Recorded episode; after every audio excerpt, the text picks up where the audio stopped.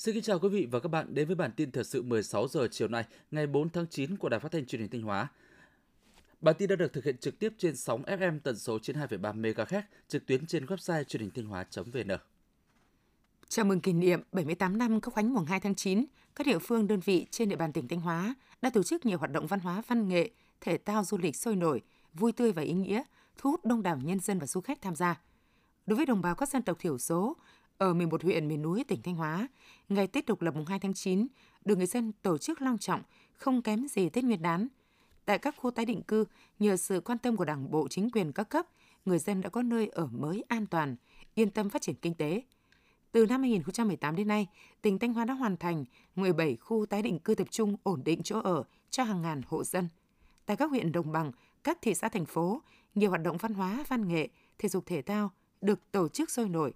tạo không khí vui tươi phấn khởi trong các tầng lớp nhân dân. Đặc biệt, từ ngày 30 tháng 8 đến mùng 4 tháng 9,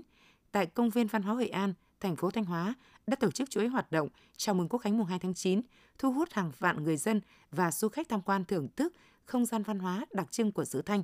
và mua sắm nhiều sản phẩm ô cốp, sản phẩm tiêu biểu của các địa phương trong tỉnh. Các khu điểm du lịch những ngày này cũng đã đón lượng khách tăng đột biến. Tình hình an ninh trật tự, giao thông trong dịp nghỉ lễ cơ bản đảm bảo, góp phần mang lại những ngày nghỉ lễ an toàn, vui tươi và ý nghĩa cho nhân dân và du khách.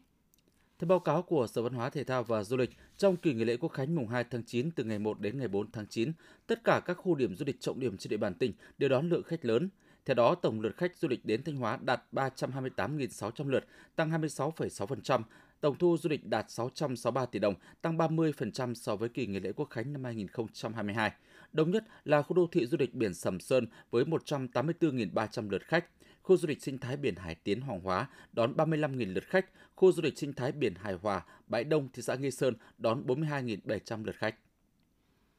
Tính đến hết tháng 8 năm 2023, toàn tỉnh đã có trên 5.568 tài khoản hoạt động trên các sàn thương mại điện tử, 188 website bán hàng được duyệt điện tử, trên 10.000 hộ sản xuất kinh doanh được đào tạo kỹ năng số và kỹ năng hoạt động trên không gian mạng. Gần 500 sản phẩm nông sản của Thanh Hóa đã được đưa lên sàn bán hàng trực tuyến. Các sản phẩm của tỉnh tham gia sàn thương mại điện tử ngày càng phong phú đa dạng. Đặc biệt, hiện đã có hơn 50 sản phẩm ô cốp, sản phẩm công nghiệp nông thôn tiêu biểu, sản phẩm nông sản được đăng tải trên các sàn giao dịch thương mại điện tử. Theo báo cáo của Ủy ban dân huyện Hậu Lộc cho biết, từ năm 2021 đến tháng 8 năm 2023, kết cấu hạ tầng giao thông đường bộ trên địa bàn huyện được quan tâm ưu tiên đầu tư. Riêng năm 2022, huyện đã hoàn thành nâng cấp cải tạo 6,05 km đường tỉnh, 47,5 km đường huyện, xã thôn được xây mới nâng cấp cải tạo. Một số tuyến đường đã hoàn thành đưa vào sử dụng như tuyến đường từ quốc lộ 10 ngã tư thị trấn đến quốc lộ 1A, tuyến đường từ quốc lộ 10 ngã tư thị trấn đến đường tỉnh 526 các tháng đầu năm 2023, huyện đã khởi công một số dự án hạ tầng giao thông trọng điểm, góp phần quan trọng thúc đẩy tăng trưởng kinh tế trên địa bàn. Toàn tỉnh Thanh Hóa hiện có 6.010 tàu cá tham gia khai thác thủy hải sản.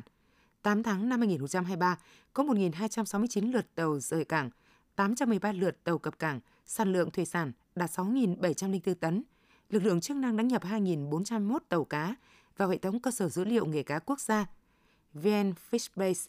Tuy nhiên, trên địa bàn tỉnh vẫn còn tình trạng một số chủ tàu thuyền trưởng chưa ghi hoặc không ghi đầy đủ nhật ký khai thác hải sản, chưa duy trì kết nối thiết bị giám sát hành trình khi hoạt động trên biển. Còn một số tàu thuyền hết hạn, quá hạn đăng kiểm. 8 tháng, Ban chỉ đạo EU tỉnh đã tổ chức 5 cuộc kiểm tra tại các địa phương và cảng cá trên địa bàn tỉnh, phát hiện xử lý 47 vụ vi phạm, phạt hành chính hơn 1,5 tỷ đồng. Ở huyện vùng cao Mường Lát, nơi điều kiện dạy và học còn nhiều khó khăn, lễ khai giảng luôn có ý nghĩa đặc biệt. Vì vậy, công tác chuẩn bị cho buổi lễ mở đầu năm học mới đã được ngành giáo dục huyện Mường Lát tích cực chuẩn bị từ nhiều ngày nay. Năm học 2023-2024, toàn huyện Mường Lát có 31 đơn vị trường học với 555 lớp và trên 12.000 học sinh. Đến thời điểm hiện tại, các nhà trường đều đã sẵn sàng cho lễ khai giảng học mới. Không khí hân hoan phấn khởi chào đón học mới đang diễn ra sôi nổi, rộn ràng trên khắp các trường học của vùng đất biên viễn Mường Lát. Một lễ khai giảng sôi nổi ấm áp sẽ là động lực tinh thần quan trọng cổ vũ thầy và trò nơi đây tiếp tục vượt qua khó khăn, nỗ lực vươn lên trong hành trình đi tìm con chữ. Tiếp theo là phần tin trong nước. Trưa nay ngày 4 tháng 9, Thủ tướng Phạm Minh Chính và đoàn đại biểu Việt Nam đến thủ đô Jakarta, Indonesia để tham dự hội nghị cấp cao ASEAN lần thứ 43 và các hội nghị liên quan từ ngày 4 tháng 9 đến ngày 7 tháng 9. Đây là hoạt động cấp cao thường niên lớn nhất của khu vực với sự tham dự của lãnh đạo các nước ASEAN cùng lãnh đạo nhiều nước đối tác, nhiều tổ chức quốc tế lớn. Tại các hội nghị, diễn đàn liên quan, đoàn Việt Nam do Thủ tướng Phạm Minh Chính dẫn đầu sẽ truyền tải những thông điệp lớn của Đảng, Nhà nước ta đến bạn bè khu vực và quốc tế về một Việt Nam luôn tham gia chủ động tích cực, có trách nhiệm, đóng góp hiệu quả vào các tiến trình khu vực.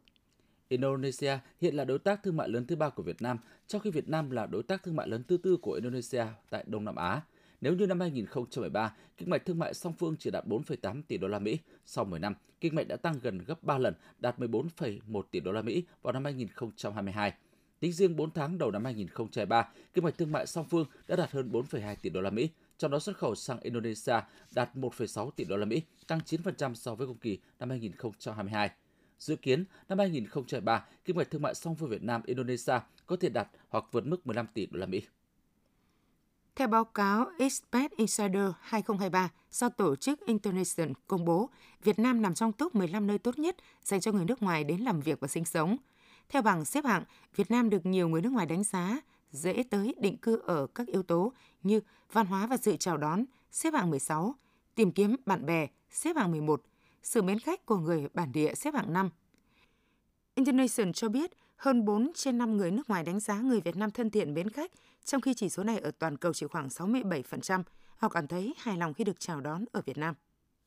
Theo số liệu của Tổng cục Thống kê thuộc Bộ Kế hoạch và Đầu tư, tính đến cuối tháng 8 năm 2023, trong nguồn vốn nước ngoài FDI rút vào thị trường bất động sản Việt Nam, thì lĩnh vực kinh doanh bất động sản vẫn bám trụ ở vị trí thứ hai về thu hút vốn FDI với hơn 1,76 tỷ đô la Mỹ, chiếm hơn 97% tổng số vốn đăng ký đầu tư. Tuy nhiên, nếu so sánh với cùng kỳ năm trước thì con số này vẫn giảm tới 47,2% so với cùng kỳ. Như vậy, sau 8 tháng, dù thứ bậc được cải thiện, vươn lên vị trí thứ hai, nhưng thu hút vốn FDI vào bất động sản vẫn giảm, chưa như kỳ vọng.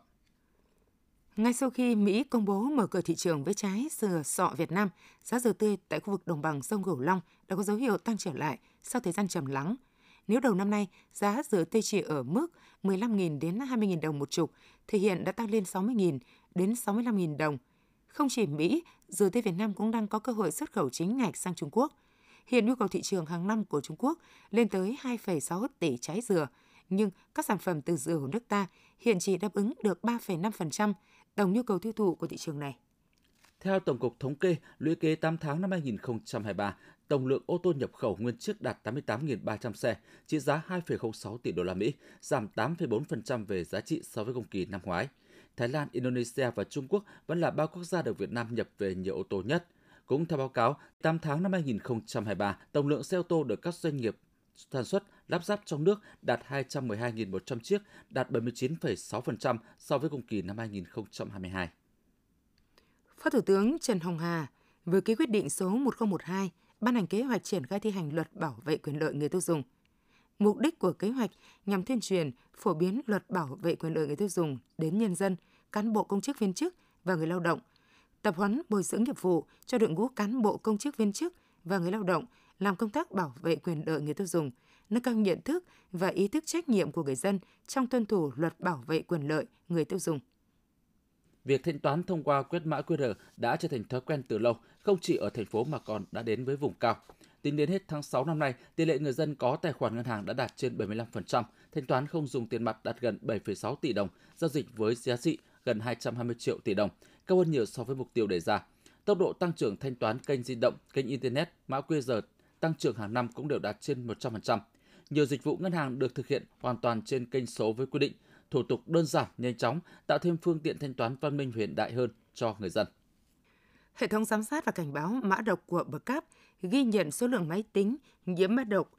Facebook Key trên đánh các tài khoản Facebook Business đang có dấu hiệu tăng cao.